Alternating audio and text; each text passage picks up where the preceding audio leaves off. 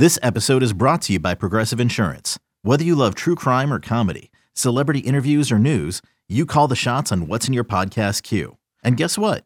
Now you can call them on your auto insurance too with the Name Your Price tool from Progressive.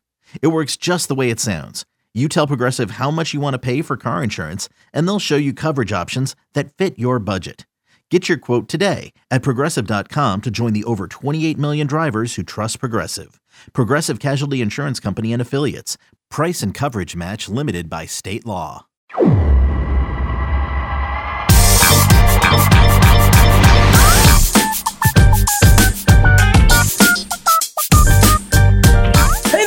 Into another uh, transoceanic edition of the Show Before the Show podcast, the official podcast of minor league baseball, the now union inclusive minor league baseball. My name is Tyler Maun, alongside, not literally, but virtually, Sam Dykstra and Benjamin Hill, who are literally alongside each other in New York City. Gents, what's going on? How are you? I can't see you.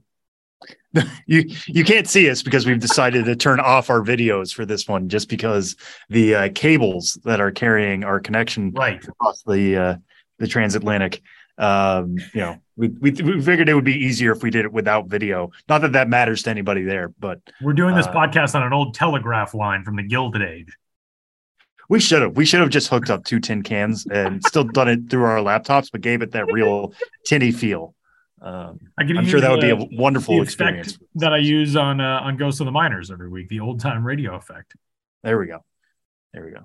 But yeah, no things are things are generally good here. Uh, you know, we're, we're closing down the Double A season. We're now in the High A and Single A playoffs, um, and you know we're we're still we're in that in between period where some people are in the postseason, some people are still in the regular season. But it's uh, you know, it's a good time for minor league baseball.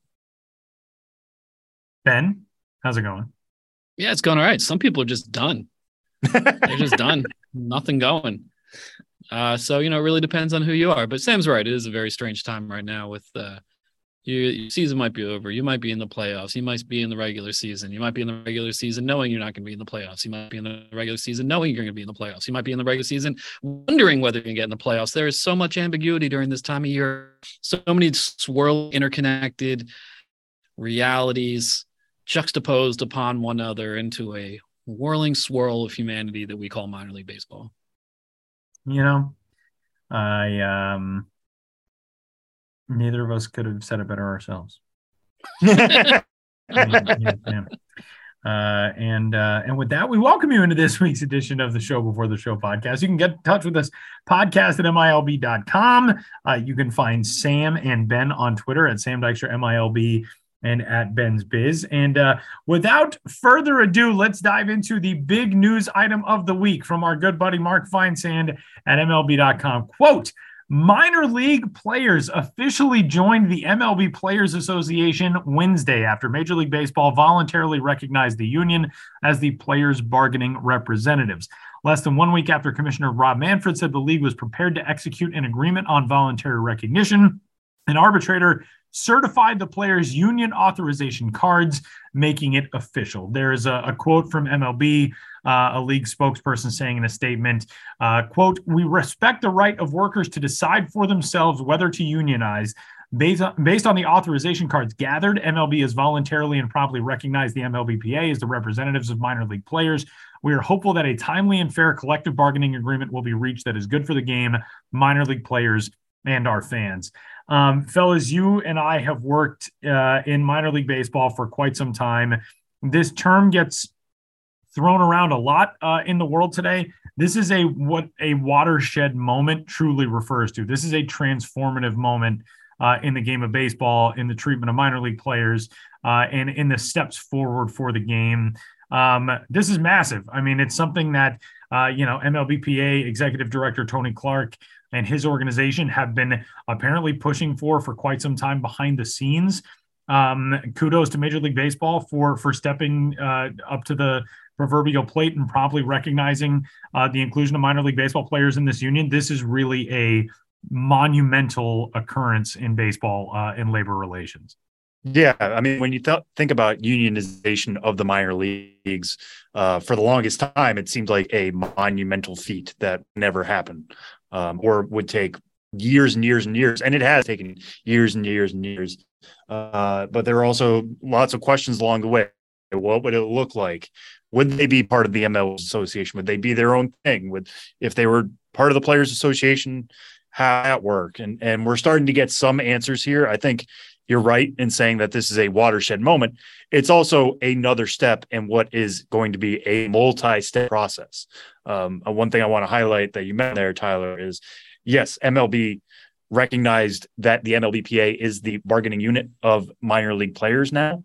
What makes up that bargaining unit going to be all players in the minor leagues once you sign? Is it going to be only domestic players? Are DL players because there's you know some issues there with international labor law? Um, there's a lot of questions we still don't have answers to, and I think the big one is, and you talked about it there, the collective bargaining agreement. The fact that there are now a union means now that the two sides are going to go back and forth on what a CBA looks like. We've obviously seen this now for decades on the major leagues, the minor league side, similar thing. Um, is it going to mean a somewhat of a say in, in minor league rule changes? Um, we don't know. I mean, all those things I'm sure are going to be on the table, uh, but until they officially are, and there is a table in which to negotiate, we don't know what that's going to look like. So this is a major step, but there's lo- a lot of steps still to follow here. Yeah, including you know pretty much all of the details. Right, so yeah. uh, you know yeah. we're not going to know until uh, they go through the uh, collective bargaining process, which is very vague right now. It just will occur during the off season. But I mean, I think think of you know uh, the MLBPA and uh, you know the issues on the table. Uh, you know when they come to the bargaining table, I, would say that minor league baseball players are being also baseball players are going to have a lot of those same issues. Uh, there'll be issues of pay, travel, uh, you know, use of player image and likeness um, you know, g- you know, general conditions, uh, scheduling, you know, who knows? Just think of anything related to the life of a minor league baseball player, and uh, you know, when you're in that life, you're really living it. You know, that'll probably be up for discussion. And right now, it's a wait and see thing. But clearly, this being tied in with the MLB PA gives uh, the minor league players, um, you know, I think more power than they would have had if they were, you know, any sort of independent entity it is a fascinating moment uh, in the history of baseball, and it's it's one of those moments that makes me think like, man, I wish I was smarter. I wish I could understand all of the mechanics that go on behind the scenes with stuff like this because it is uh, an absolutely fascinating next step. Um, there was a, a, statement from MLBPA Executive Director Tony Clark who said, "quote I applaud this extraordinary group of young players and welcome them to the MLBPA." This historic achievement required the right group of players at the right moment to succeed. Minor leaguers have courageously seized that moment, and we look forward to improving their terms and conditions of employment through the process of good faith collective bargaining. Um, we're in a moment right now you know, in American society, and I'm not going to uh, pretend to be some sort of labor historian, but uh, the history of labor unions in the United States is very much one of, of ebbs and flows. And uh, we're in kind of a flow pattern right now with the, the return to prominence of unions uh, across a lot of the country and uh, a lot of different industries. And for minor league baseball players, yeah, I mean, like you said, it, it feels like it is something that for so long was regarded as um, just the impossible mountain to summit for them. And now, uh, and now they're here. And uh, for Major League Baseball to voluntarily recognize that move, um, I think does showcase that there is some good faith on both sides of this aisle. And uh, and that's good. I mean, that's positive for everybody. It's positive for the game. It's positive for the labor future of the game. Um, and it's an exciting time. I, uh, like I said, I will probably not be able to understand uh, 90% of what happens. But if I can get that 10% down, uh, I'll feel good about myself. We look forward to going on that journey with you, Tyler. It's a good way to put it. Um, all right, well, let's dive into uh, to some of our usual fun. Uh, ben is back from the road. Ben was on the road last week. Got a chance to hit up uh, Erie, among other places. Erie, Rochester. Well, you gotta forgive me. I'm like eight time zones away from you. Ben, tell us about the road trip. Erie, Buffalo, and Buffalo. Rochester. Although, like Buffalo, are we counting Buffalo? I mean, you went to Buffalo. Oh, we're definitely counting Buffalo. Okay. Uh, I was actually in Buffalo longer than, well, maybe not, but I was in Buffalo quite a long time. Even if the game got rained out, uh, I was at the ballpark for three hours and I spent the whole night low because it was a Monday, and there are no minor league baseball games on Monday, so that was a major part of the trip. Uh, Erie Seawolves this past Friday and Saturday, Buffalo on Sunday, Buffalo again on Monday with no game, Tuesday in Rochester, and then I drove home yesterday on Wednesday, back to Brooklyn, New York, and here I am in the office on Thursday, talking to you guys. And my uh, my traveling season is over for 2022.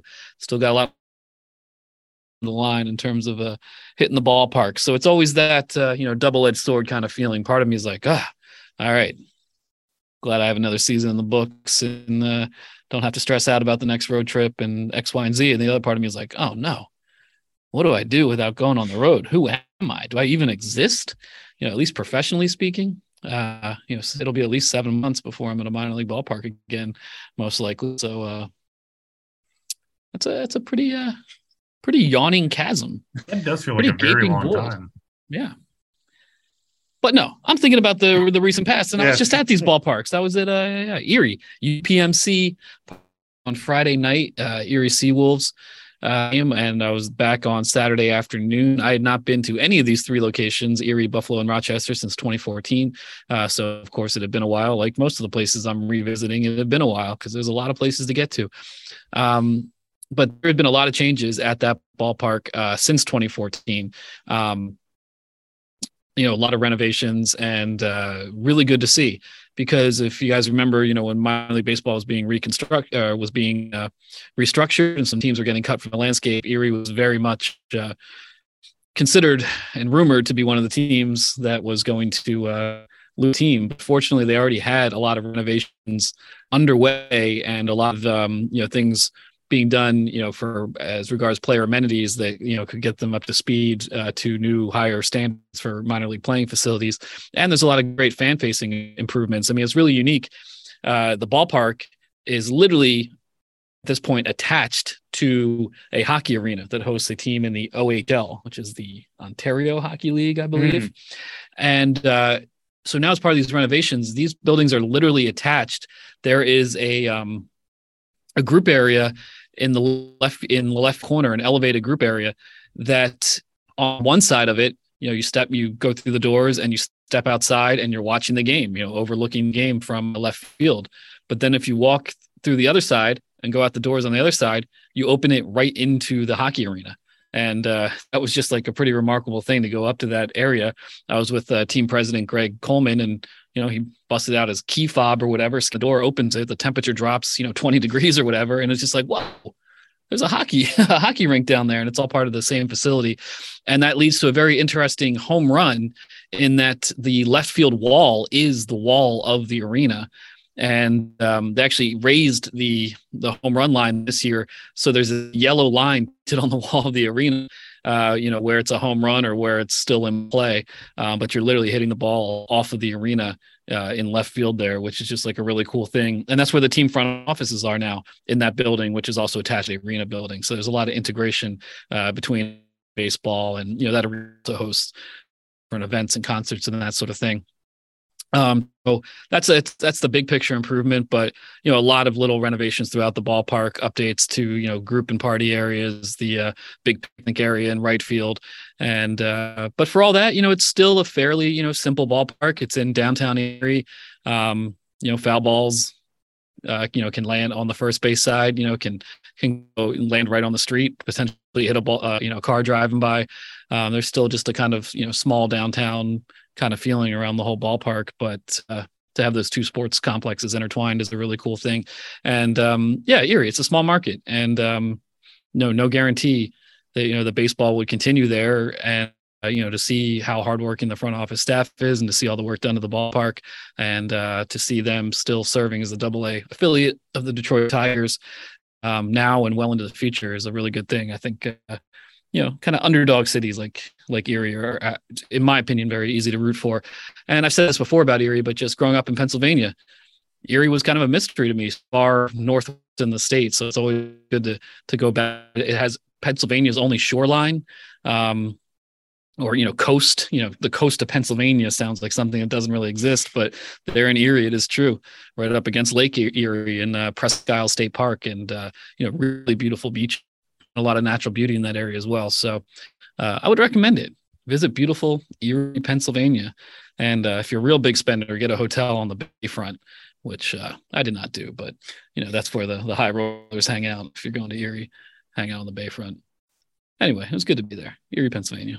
So you, you went from Erie to Buffalo. Buffalo game got rained out, but you said you were there for three hours. What were you able to do? The home of the Bisons. Yeah, Sahlen Field. Last time I was there, it was Coca Cola Park. That's two of six names that ballpark's had since opening in 1988.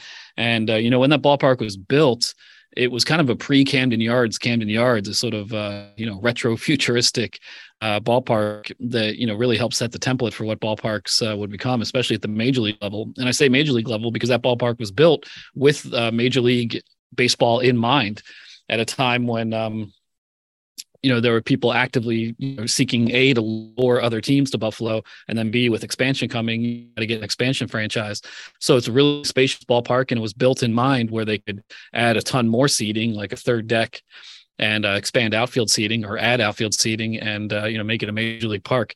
And so you know, it's a big hulking concrete edifice, and I hadn't been there in eight years. And uh, it reminds me of going to games when I was a kid. You know, the, the the concourse, you know, the external concourse on the outside, and these big long dark tunnels that lead from the concourse and then open out into the field. And it reminds me of that kid feeling of going to a game and you know, you're excited to, you know, sit in your seat and you're walking through that long tunnel and then the field opens up and wow, you know, it's, it's quite a sight.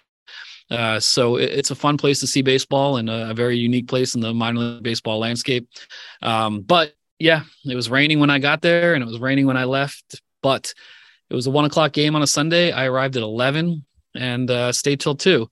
So, uh, you know, I still got to spend a little time with Conehead, the legendary beer vendor who wears a cone head like the Saturday Night Live, uh, you know, sketch with uh, Dan Aykroyd and Jane Curtin that was later a 1993 movie and there's still uh, Conehead, the beer vendor in Buffalo, wearing a Conehead selling beer.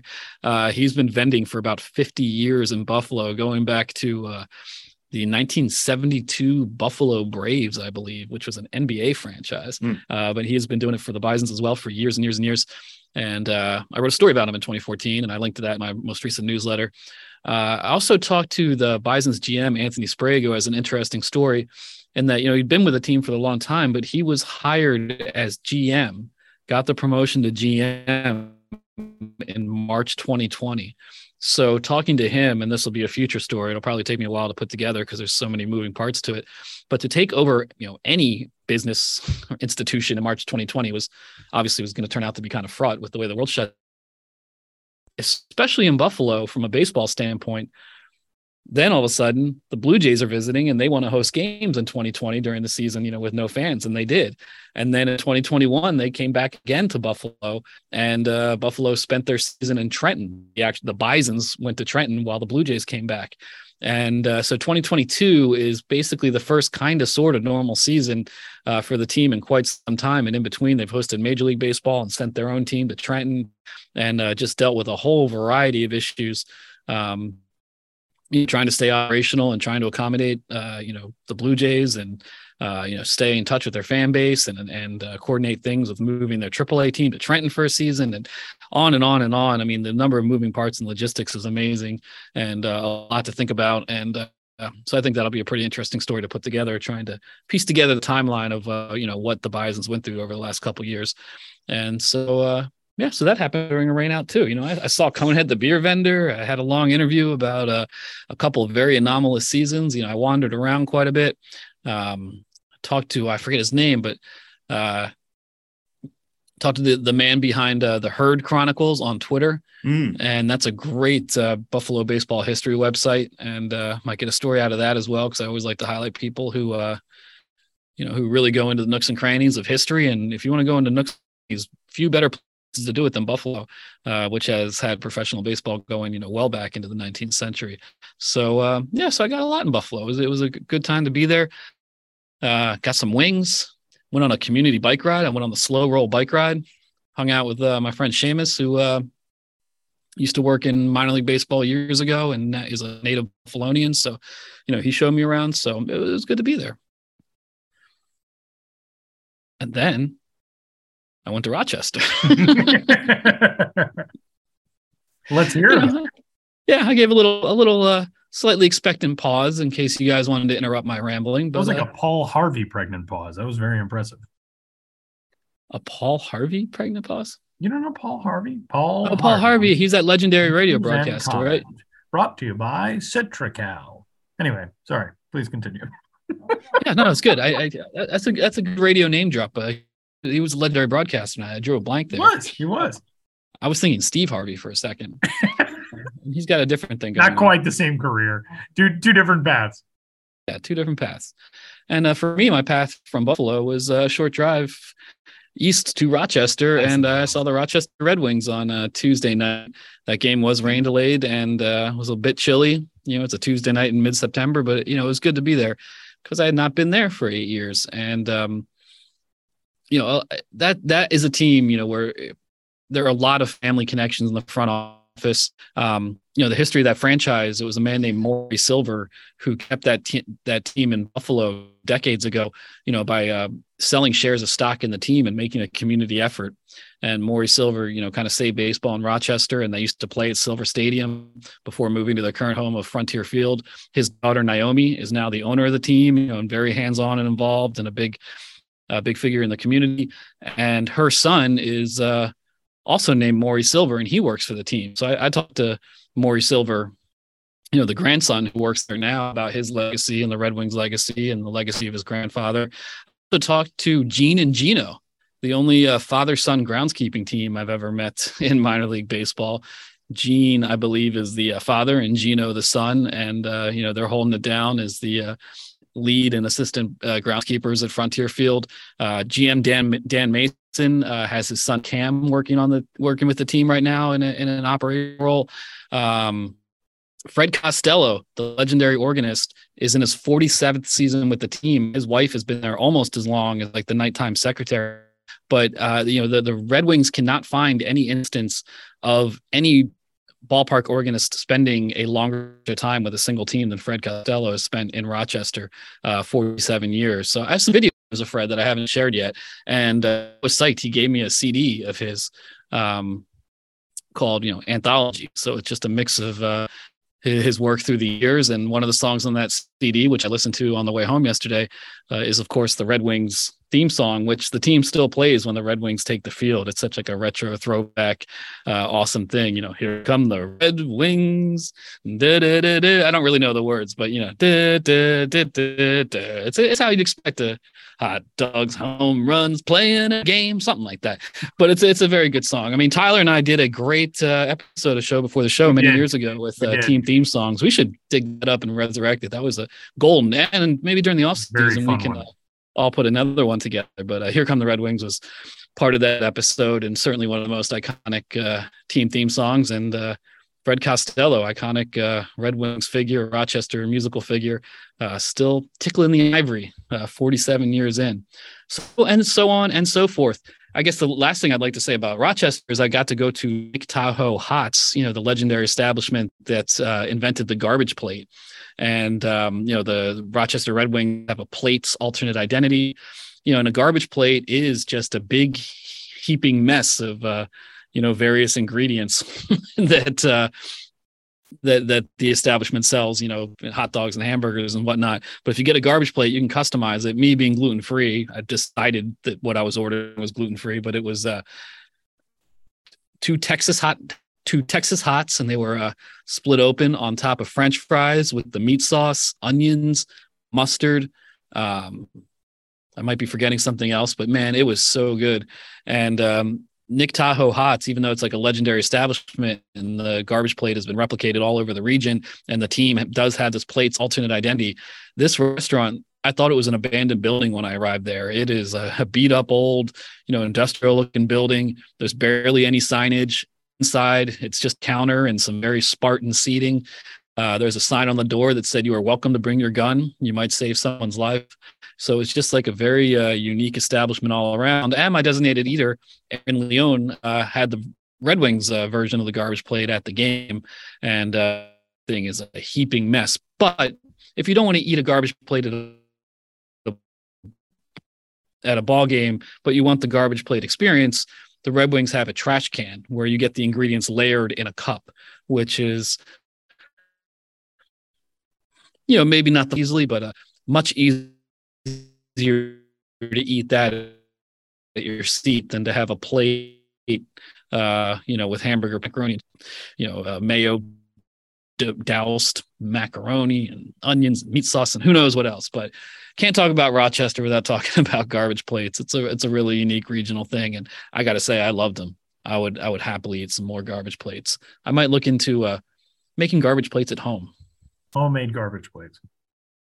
Yeah, I think it sounds delicious. Should be pretty easy to do. I mean, um, Ben, we are um, stepping into a new era in uh, in Major League Baseball on the field as well, and um, and Sam, we're going to talk about this, uh, all of us, but rules changes are coming to the big leagues in things that were pioneered at the minor league level. And Ben, I know you've you know written about these extensively, and Sam, you as well. But you know the pitch clock is coming to the big league level uh, as one of the most notable changes uh, among others. Give us kind of the rundown, you guys, of of what all is coming and how we have seen them play out in the minor leagues, and kind of what the reaction has been over the last few years. Yeah, I mean, I think Sam. I'll let Sam in a moment. You know, I think he, he understands a, lot of the nuts and bolts of some of these rules from a, a player perspective. Uh, but with the pitch clock, which is obviously the biggest, shiniest, I don't want to quite say sexiest new rule, but definitely the one that's getting you know the most attention. Um, you know, that's been obviously in minor league baseball all season, and so you know, I haven't been getting official quotes on it or anything, but every single place I've visited, I've just sort of been asking people, fans, but particularly front office, um, about, you know, what do you think of the pitch clock? And it has been uniformly positive that people say, oh, yes, the pitch pitch clock is great. From a front office perspective, um, especially with the the newer trend of often starting games more at six or six thirty, and then if you have a game that's more about two and a half hours than you know three hours plus, um, you know people are finding that they have a better work life balance. You know, in the, in the height of the summer, sometimes you could maybe even leave the ballpark while it's still light out a little bit. Um, the games just do not drag on as long, and you know I think there could be concern that well, you know, hey, you know, we're worried about our per caps. We want people to spend as much money in the ballpark once they get in, and we don't want them to feel rushed. And so there has been some concern sometimes if a game's moving really fast, and by the time people maybe they show up a little late, and by the time they get their seat, decide they want something to eat, uh, sit back down. It's the sixth inning. You know th- that could be a little problematic. I think there are times when maybe it's like, hey, we could stand to be you know keeping concessions open longer we could stand to have people you know spending money in the park a little longer but i don't think that's been the case as much as people being like and, and from a fan perspective too. You know, uh, if you go to a game and you take your kids and there's fireworks after the game, but it's a three hour, 40 minute slog and it started at seven o'clock and you're trying to hang on for the fireworks or what have you, you know, I think a lot of casual fans started to get really turned off uh, by how long some of these games you know took or how long they had to wait until you know kids ran the bases or until there was fireworks or something like that. So i think uh, you know fans also appreciate knowing that they can go to a game have a relaxing evening hopefully have like a good amount of time at the ballpark uh, but not just have it drag on and on. And then just from a fan perspective too watching the game it's crisper it's snappier. And um, i understand you know people who don't follow the minor leagues and they see that major league baseball is doing this and they just think like oh this is crazy. This is too radical. Baseball shouldn't have clocks my guess is that once it gets underway that the reactions will be as um, you know not unanimously but as overwhelmingly positive in major league baseball as they have thus far at least according to my own uh, unofficial, but I'd say pretty thorough, you know, explorations of the topic this season. Yeah, I think that's one thing that's kind of gotten lost in all this is a lot of people, at least in my mentions, and I've seen on Twitter of people trying to anticipate change changes or awkwardness or what have you, especially with, and we haven't mentioned this yet, um, the step off limitations. You get two step offs per or two pick off attempts, whatever you want to, two disengagements with the mound per plate appearance. And if you do it a third time, it's it, essentially a block. Um, and I think people have been worried like, oh, that's going to be awkward. Like, why wouldn't a guy just run? Well, if you do successfully pick him off, then you're fine. Uh, we we've seen that been used in the minor leagues so far, and it encourages stolen bases. It encourages action on the base paths, but you can't get too aggressive because you could still be thrown out that third time uh, without a penalty to the pitcher or the defending team. So all of this stuff has been tested. I think the fact that it's been tested across four minor league levels is a sign to everybody that you know, this is not just one season of testing. It's essentially four concurrent seasons of testing happening at the same time. And some of the pitch clocks have been more stringent than what we've we're going to see at the major league level. We've seen sometimes it get down to 14 seconds uh, in the minor leagues. This is going to be 15 seconds with nobody on, 20 seconds if a runner is on base. Um, so a little bit different than what we've seen in the minors. And if you've watched a minor league game, which I'm sure a lot of people listening right now have, and Ben just mentioned there, the crispness, I think, is the big thing.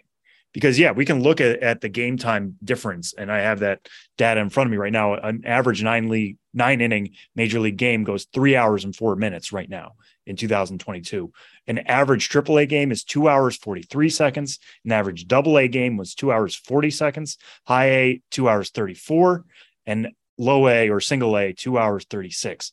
Now, yes, major leagues, they have commercial breaks that are longer than the minor leagues. Um, there are going to be other ways to add time to a major league baseball game. And, and we're probably not going to see a major league season in which a game averages 230 something uh, ever. That's probably just not going to happen. But when you're sitting down and watching the game, you're realizing pitch after pitch after pitch is coming. You're more engaged. You're more likely to you know follow each pitch because they're coming so quickly and i think that's always stood out to me when i've been watching games both in the park on milb tv uh, it's a different experience. It's more exciting experience in a way because you don't have the pedro baez's of the world or the nomar garciaparras of the world always stepping out of the box taking 30 40 seconds between pitches. Um, you know there, there are going to be some losses of nuance. You're not going to have fiddling with timing as much maybe but still there are 15 seconds is plenty to get the ball, get your sign, and throw the pitch. Um, and you know, looking at some of these other changes, larger bases, I don't think it's going to make that much of a difference. There's some talk about player safety, and that a bigger base means you're less likely to spike a player by accident. Helpful, but I don't think we're going to see a ton with that. The defensive restrictions, in which four infielders have to be on the dirt, and they have to be on either side of second base or two on each side of second base. We actually haven't seen batting average climb that much in the minors despite the shift restrictions. So I don't think there's going to be a huge difference. I think you might see like the occasional ball hit up the middle, and that's going to be nice to see again instead of you know a ball hit up the middle that goes straight to the shortstop who's behind the second base bag. That might be more aesthetically pleasing. I don't think we're going to see necessarily more hits at the major league level, uh, but it will be different, and uh, and difference isn't a bad thing. I think this is all geared towards improving the game. It is a game; it can be improved. Uh, the rules are not handed down by God or uh, you know by any entity. They can t- constantly be changed and uh, you know to reflect the times or reflect something that isn't working. Because I think three-hour plus games with these long pauses between action uh, is is can make for a tough product at times. And and this gets us back to the quicker games that we used to see not that long ago. It was only 15 20 years ago that we were seeing games average under three hours. All right you guys uh, we're headed to our interview segment for this week. And uh, before we get there um, we have had a, a week of trying to uh, tackle internet things in in multiple locations. So if we've had a little choppiness in this first segment uh, we may also have some next segment. Um, but tell us about what we're uh, lined up for interview wise this week, fellas. Yeah, there there might be, especially in the early part of the segment, a little bit of a a little bit of choppiness uh, in this interview, and we just want you to be prepared, not give up on us, not say, you know, what an amateur operation. I'm never listening again, but to say these guys try hard, really really every week. And if it's they're just, human, they're fallible. they're human, and we love them unconditionally. uh, is what I want the listeners to be thinking right now. Uh, but we are talking to technical difficulties or not, and uh, it definitely got a lot better as the interview went on. We were talking to Lindsey Knupp, the vice president of marketing and promotions uh, for the Rocket City Trash Pandas, and we're talking about how Rocket City is preparing to host their first ever playoff game next week playing the Tennessee Smokies. And, uh, you know, I'd been to Rocket City last year, a lot of, uh, you know, excited fans for baseball there to return to the Huntsville region and, you know, just intrigued by uh, what the Trash Pandas had planned and what they expect the playoff atmosphere to be like. So, uh, here we go. Get ready for a flawless interview with Lindsey Knupp of the Rocket City Trash Pandas.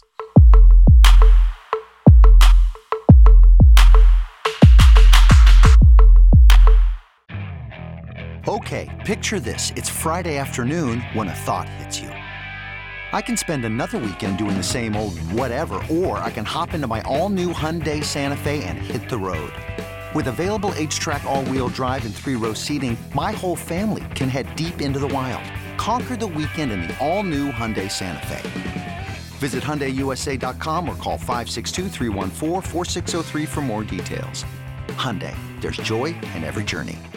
For the very first time, the Rocket City Trash Pandas are in the playoffs, meaning that there's going to be postseason baseball in the greater Huntsville region, uh, Madison, Alabama, to be exact. And, uh, you know, we want to talk about that and what goes into planning and marketing the playoffs and uh, just the overall excitement levels.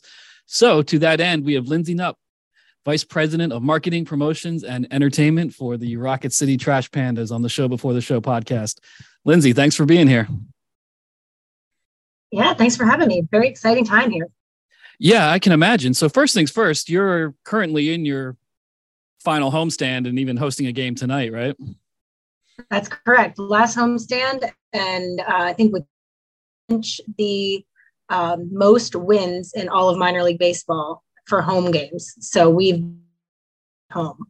Nice. Um, and yeah, having the most wins, a playoff team, September 22nd, uh, playing the first ever uh, playoff game.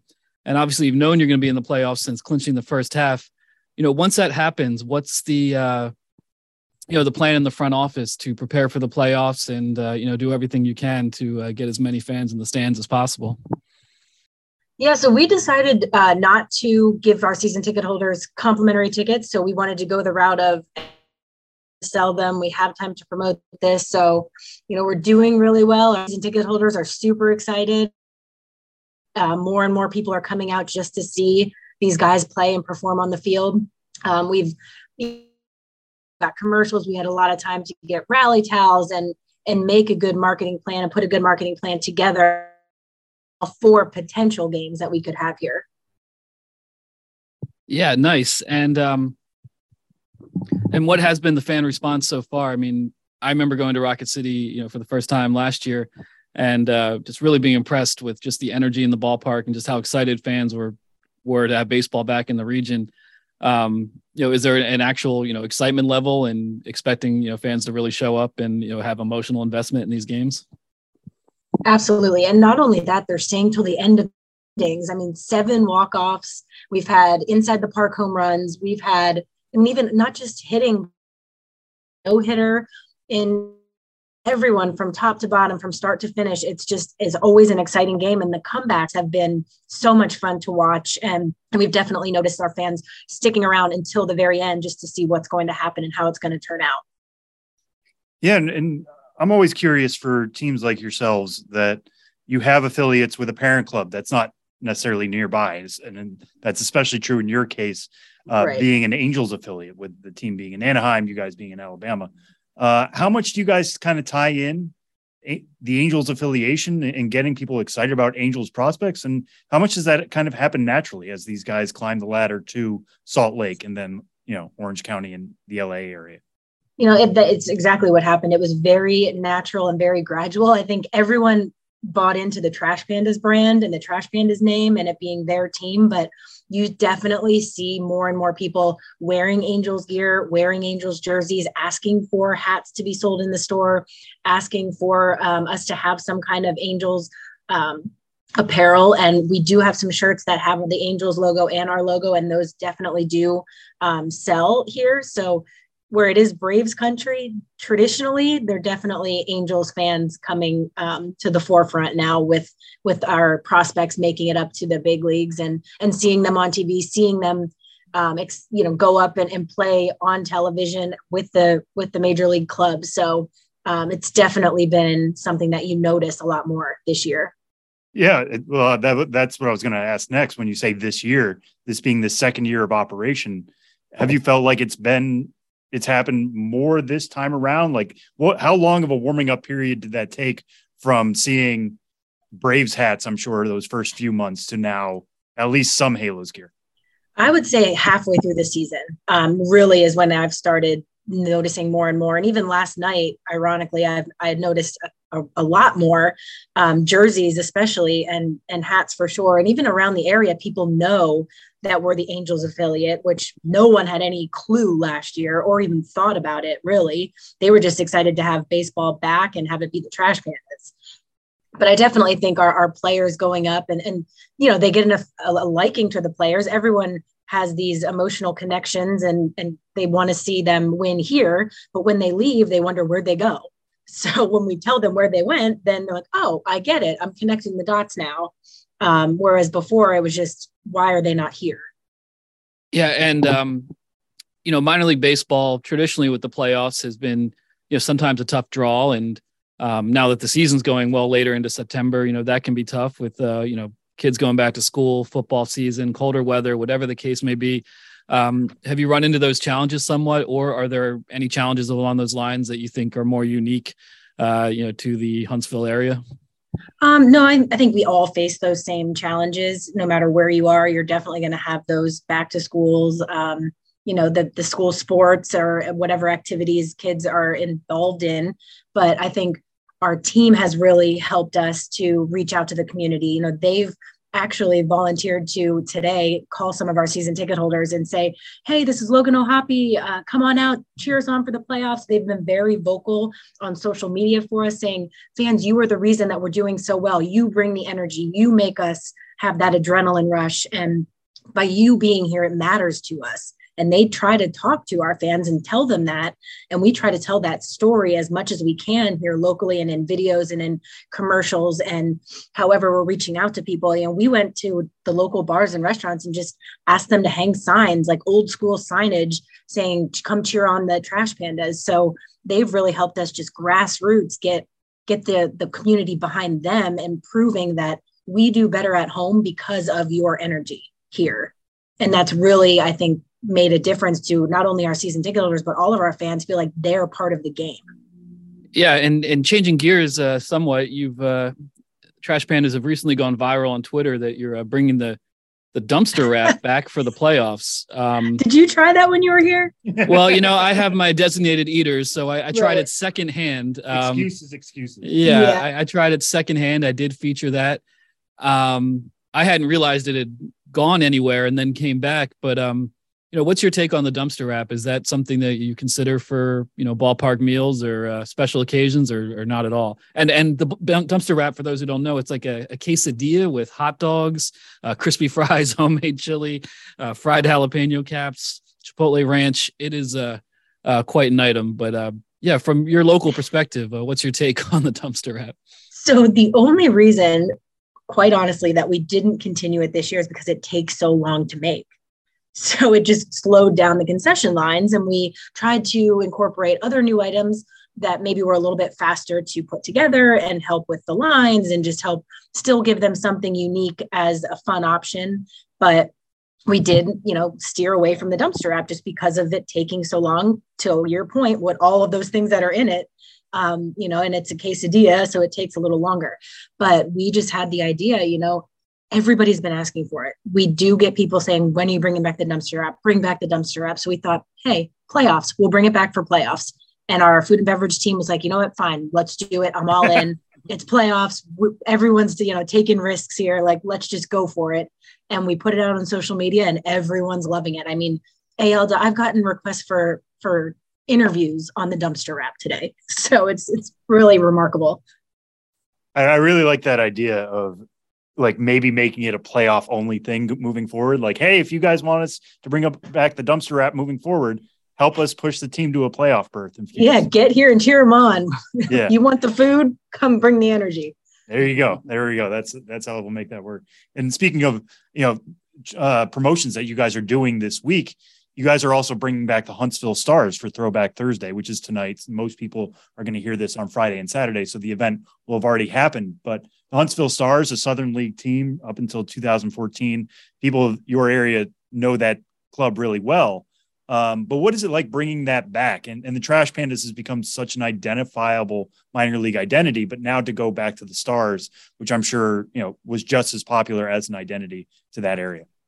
You know, it definitely brings nostalgia back to the ballpark, and our fans love the trash pandas, but they still have that liking and that um, you know that memory of the stars. So when we mix the two together and we bring it back, they're super excited. We have um, former employees of the Huntsville Stars coming tonight because they want to come here and, and feel like they're back in the game again um, to some extent. So there's definitely a large group of them. Whoever is in the area with their families are all coming. We've got four former players that are coming out and they're doing first pitches and they're signing autographs and they're taking pictures and they feel like they're in a sense also back in the game. And whereas they maybe don't get the, the ask for autographs all the time in their normal lives, this is a chance where we're highlighting them again and they're you know basking in their glory and we've definitely even had our players ask if they could buy our jerseys for tonight because they think they're just so cool and unique. And you know, some of our players are from the South here, and um, you know, they've they've just thought it's it's a really neat idea and really cool tie-in. So we have it obviously the jersey auction happening for charity, and we said, well, if you want to buy it, you can bid on it. So here it is. Um, but yeah, all of our staff purchased jerseys. Um, you know, everyone's real excited about the, the connection. Yeah, no, I'm sure. I'm I'm really excited just to see those uniforms back on the field. Um, with, with like the raccoon still included, there are some nice mm-hmm. modern touches to them, but uh, they look really nice on social media now. So it'll be cool to see them on the field. I want to zoom out a little bit here now too. We were talking about this being the second season, and now you guys are are getting into the postseason and what that's like and some of the adjustments. But it, I feel like when a team undergoes a rebrand or undergoes a second se- season in a new place, it's that second year that really crystallizes the identity. Um, obviously, a lot of people were infatuated by the Trash Pandas brand when it first came out. Now they've had a little bit of time to get used to it. As we're closing out 2022 now, what do you feel like the Rocket City brand is really crystallized into? Like, what does it mean for Double A baseball in that area? I mean, for us in this area, it is definitely the hometown team, and it is now the team to come and see. Uh, we are the staple of all of town Madison. Everyone knows who the Trash Pandas are. They may not have come to a game yet, but they probably have the gear. And our store, we have an offsite store that is visited by you know people that are out of town and they're just here visiting, or they're here for work, or whatever that might be, and they visit the store and they say, "Hold on, is this are really a team. Like this is an amazing logo, amazing jersey. So all of the people still coming in, seeing it, are excited about it. But here locally, everyone has embraced like this is their team. Um, you know, whereas the Huntsville Stars last year was still, you know, a thing for people, and they've still questioned like, is this going to work? Is this going to work? Now, all people, even if they've never been here, are like, oh my gosh, it's so fun. I have to get out there. I haven't had a chance yet, or I've been out. It's amazing. I have to go back you will do a fantastic job from bringing the energy to the affordability. Um, you know, we are a whole nother level um, than what they were used to with the Huntsville Stars or what they've experienced with other teams, even in our league. Um, I think we've really stepped up from an entertainment standpoint and really tried to to make this just an exciting place to be, whether you like baseball, don't like baseball, you know, like fireworks or not, you're just having a great time. And Lindsey, to close things out, um, you know, to talk about your background personally, you know, you have Pennsylvania roots and spent a long time, you know, over a decade with the Lehigh Valley Iron Pigs. Uh, what have been the, some of the biggest differences for you or biggest adjustments for you, um, you know, going from Pennsylvania and Pennsylvania's baseball culture to to Alabama? Has there been uh, specific things that have really stood out that, uh, you know, that, that really highlight the regional differences? Um, I think definitely Sunday games are a little bit later of a crowd, and we have to do later games. One because church is a, is a much more part of an ingrained lifestyle here, but also it's really hot. so the humidity and the heat on a Sunday is almost unbearable if you're trying to do a one o'clock game. So we tried 235 for some games this year, and even next year we're going to 405 in the the dead heat of the summer. Um, so that's definitely something I learned really quickly. Um, I think our fans like a 635 game. I think 705 would be a little late here. Like things close a little earlier down in the South. Um, so I think that that's also something that was a little surprising for me. But any kind of holiday, like Fourth of July or military, this is huge military town. So anything we do around like defense or the military or appreciations, like people are all in and they they love um, really representing anything military, which is because the Redstone Arsenal is right next door to us, and it's the biggest army base here in the country, I believe. So, um, you know, definitely a lot of of appreciation and respect towards generals. And you know to me i came down and, and a person is a person but here it's like no that's the general of the army. Like he controls all of every move that the army makes. Like, oh, okay little different but um but yeah i think that the military the the the heat and the earlier evening games because people do um you know things do shut down a little earlier here just in general well hopefully the top brass and the privates and the civilians alike will be uh, coming out to the ballpark uh, to support the Trash Pandas in the playoffs, getting their dumpster wraps. And uh, that first home game is uh, September 22nd uh, versus the Tennessee Smokies. So uh, yeah, it'll be exciting to see how they do. Been one of the best teams in in the league all season, and sure to be some good energy there at Toyota Field. Uh, Lindsey Knupp, Vice President of Marketing, Promotions, and Entertainment with the Rocket City Trash Pandas. Thanks so much for being here on the Show Before the Show podcast. Thank you so much. You have a great day.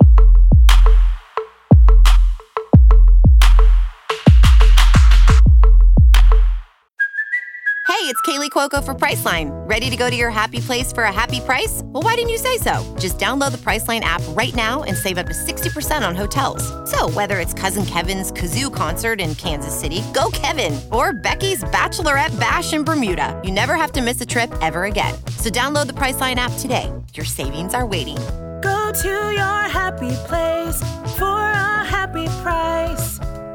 Go to your happy price, Priceline. We interrupt this podcast to bring you another thrilling edition of Ghosts of the Minors. Now, here's your correspondent and host, Joshua Jackson.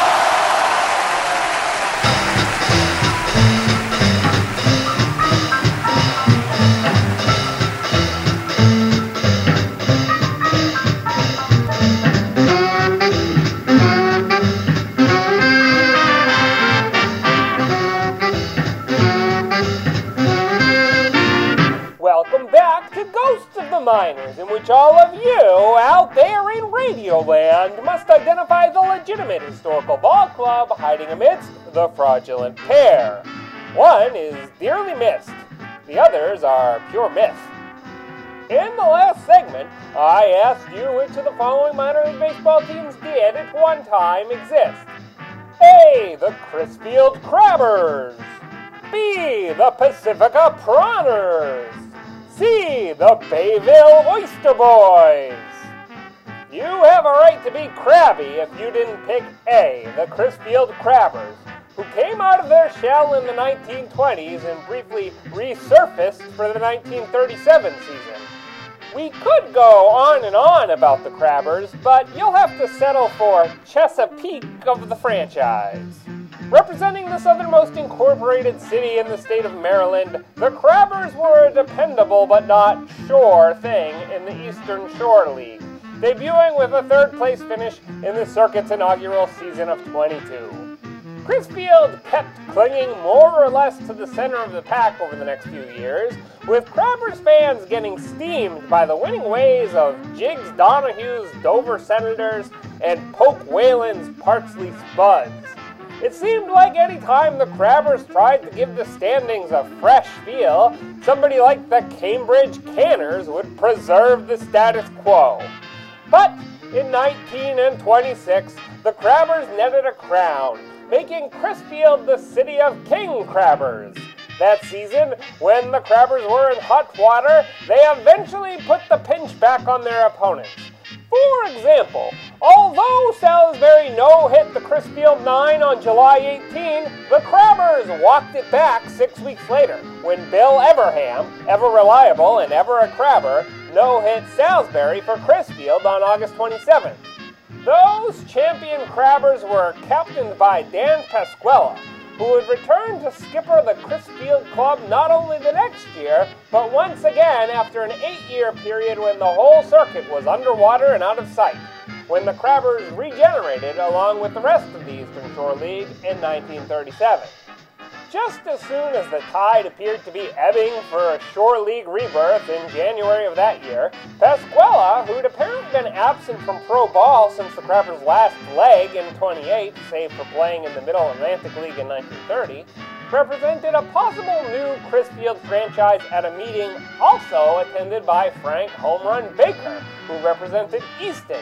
When the season started, Baker's Easton club bakered and easted the Crabbers right up, as did almost the whole league. Crisfield went 40 and 57, finishing seventh out of eight. But don't blame Pasquella. He was fired by team sponsor Robert M. Clark on July 13 after the Crabbers had won 15 out of their last 19. Neither he nor the Crabbers came back to the minors in 38 or ever after. But fans can still visit the Eastern Shore League Hall of Fame at the Delmarva Shorebirds Perdue Stadium. And that's how the Crabbers got boiled. Now, on to the question for next time. Which of these colorful clubs provoked excitement in the minors of yesteryear? A. The Vermilion Hip Hurrahs. B. The Orange Hoo Hoos. C. The Blue Hill Yip Chippers. Want to know the answer? Shout one out.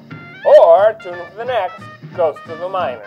But for now, you'll have to excuse me. My producer Ben Hill is going apple picking, and he's going to spoil the whole barrel.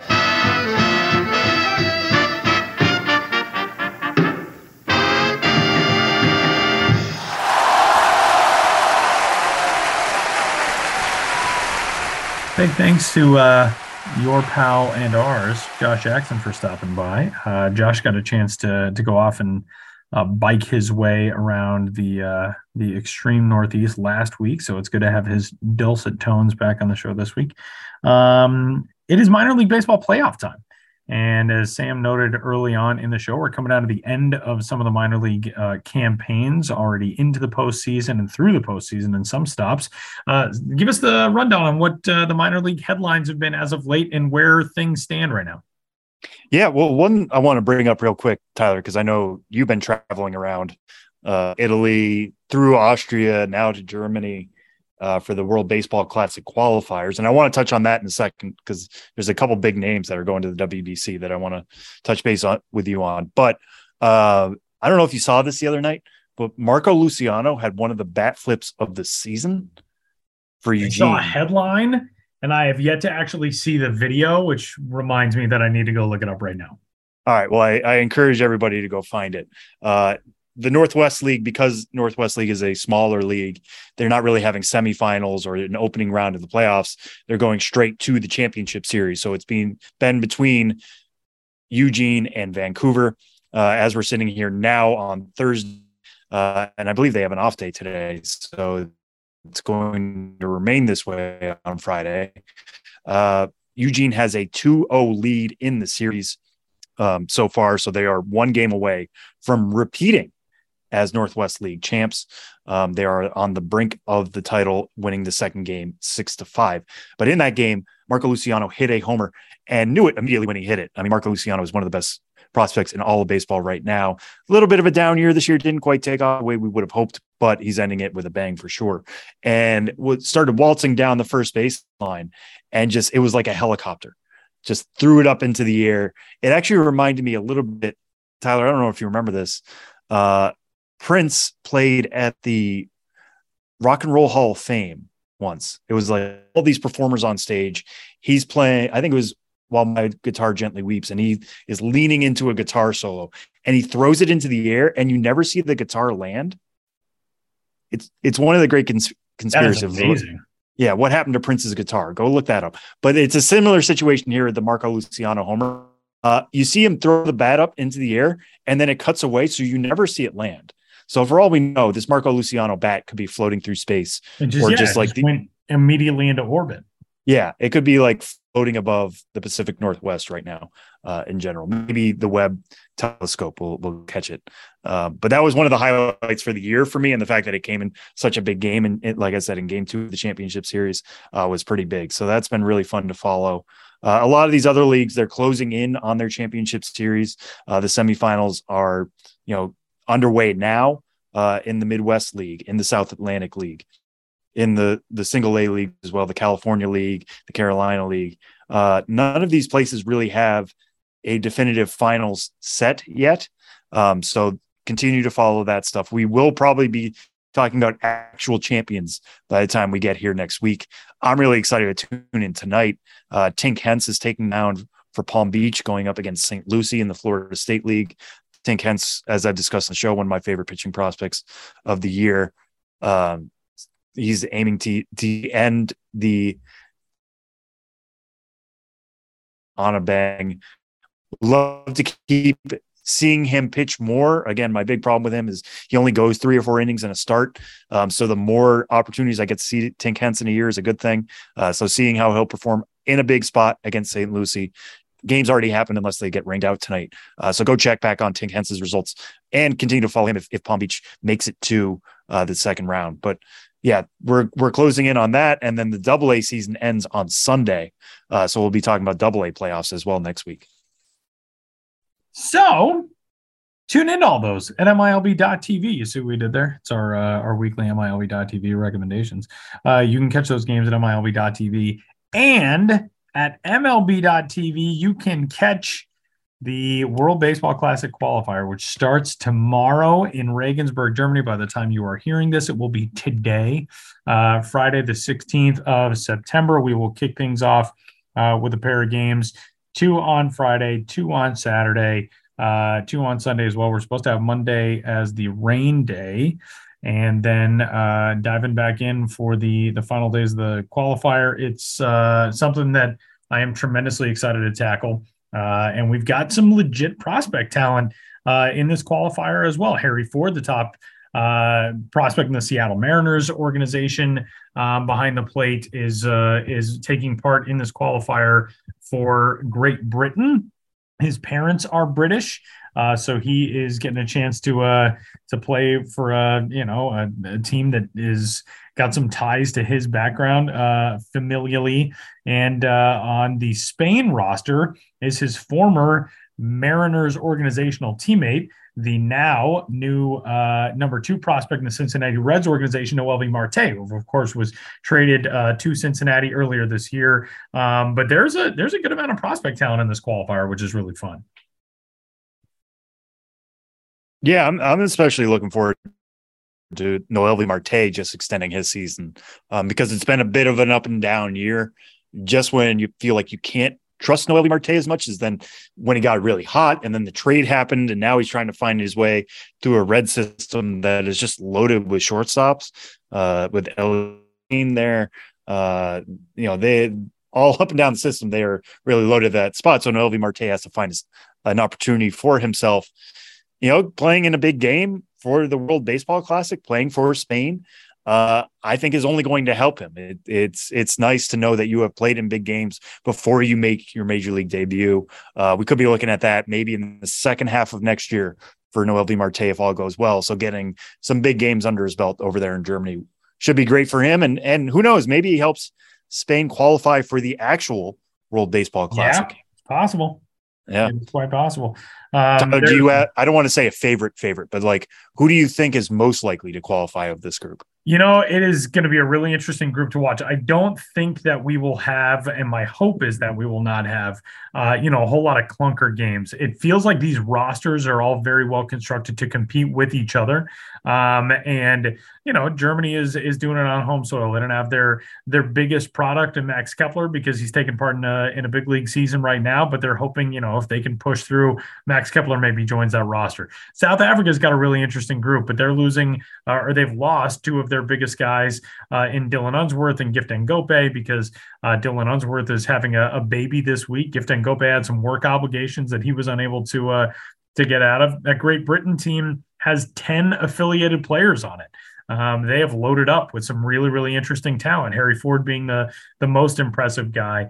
Um, Spain is predominantly, you know, players from from Venezuela and Cuba and the Dominican Republic. There are a couple of, of native Spanish born players there. Um, France is managed by Bruce Bochy. Bruce Bochy, uh, you know, winning three World Series in his career as a big league manager, and then uh, getting a chance to give back to the place where he was born. And um, we got a chance to to talk with Bruce Bochy today for about a half hour uh, in his office at the at the stadium here in Regensburg, Armin Wolf Arena, and um, it was incredible. Uh, and the Czech Republic is is going to be an interesting one to watch as well. They've got uh, a roster that is pretty much entirely uh, native born in the Czech Republic. They've got one non Czech born player, but uh, somebody who's got a, a Czech passport and Czech uh, ancestry. And um, I think I named everybody, but that's, uh, you know, these teams have really assembled very good rosters and rosters that I think are going to be very competitive um, in this group. If I had, so two teams will qualify uh, from here to move on. Um, it's it's hard counting out that Great Britain team with all of the talent that is on that squad. Uh, and man, I feel like this Czech Republic team is going to be good as well. They've been building a foundation for a long time there with how they're doing things uh, in their national academy, the way that I, uh, they identify um, talent, you know, for their U12 and U15 programs. They try to bring those guys along. Um, but I could see any two of these six moving through. There's no team that you look at, you know, South Africa's got guys who've played together for a really long time. Um, France, uh, you know, Bruce Bochy was telling us today, our guys are really athletic and they do the little things right. They play good defense. Um, you know, we pitch pretty well as long as we can figure out how to score runs um, we should be be able to hang right in there. And Spain is really talented. They got a lot of talent and a lot of experience, guys who have been in pro ball for a long time. They got some former big league guys. Engel Beltre is on that team, uh, you know, for example. So um, that was a nice way of copping out uh, to your question. But um, yeah, man, it's this is going to be really fun. Uh, and I'll be on the I'll be on the call uh, doing play by play for these uh, alongside Ryan Rowland-Smith, the uh, the former Mariner and D-back, and you can catch the games a whole bunch of places. Uh, the World the World Baseball Classics uh, official YouTube page and uh, and Facebook page, as well as at MLB.com and MLB.tv. Um, and we're we're excited to get it rolling, man. We are 14 hours away as of record time right now. So uh, for the the days when we have double headers at 1 p.m. and 7 p.m. local time here in Regensburg, uh, that is 7 a.m. and 1 p.m. Uh, on the east coast of the U.S. So you kind of just flip the time. So it's 1 p.m., 7 p.m. local. Uh, it's 7 a.m. and 1 p.m. on the east coast that same day. Uh, so if you get a chance to tune in, you're not doing anything at work anyway. It's a Friday. Tune in. You know and, and start your day with the WBC. Yeah, start your day with some World baseball. baseball Classic. It's going to be great. And by the time the one o'clock game comes around, you're already checked out for the weekend. It's perfect.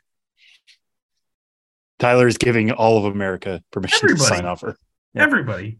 I'll write your your little excuse slip. It'll be great. People will be like, "Who is this guy? Why am I reading this?" Um, it's going to be fun, man. And uh, I'm hoping, fingers crossed, that we'll get a chance to talk to uh, to Harry Ford, possibly Noelvi Marte, some of these guys uh, for next week's episode of the show before the show. So keep your fingers crossed for all that. And uh, either way, we'll have some fun with it. I'm I'm excited to to follow it along from these shores. Um, it's yeah, it, these you know between the minor league playoffs and this um, and you know the arizona fall league is right around the corner. We're, we're going to be getting rosters for those very soon. Um, a lot of these games are really important and really matter and they're a good mixing a little bit different after a season of you know following everybody through a regular season. Now we got playoffs now we got qualifiers then we got the fall league. Uh, it's it's not stopping just as we get halfway through september. It is a sneaky fun time for baseball right now. And um, that'll do it for this week's episode of the show before the show. Uh, for Sam Dykstra, who you can find on Twitter at Sam Dykstra, MILB. My name is Tyler Maun at Tyler Maun on Twitter. And uh, we will, I mean, I'll maybe be talking to you from Germany this week, depending on if you get a chance to tune in. And uh, either way, we'll be talking to you again next week. Thanks for tuning in. Talk to you then.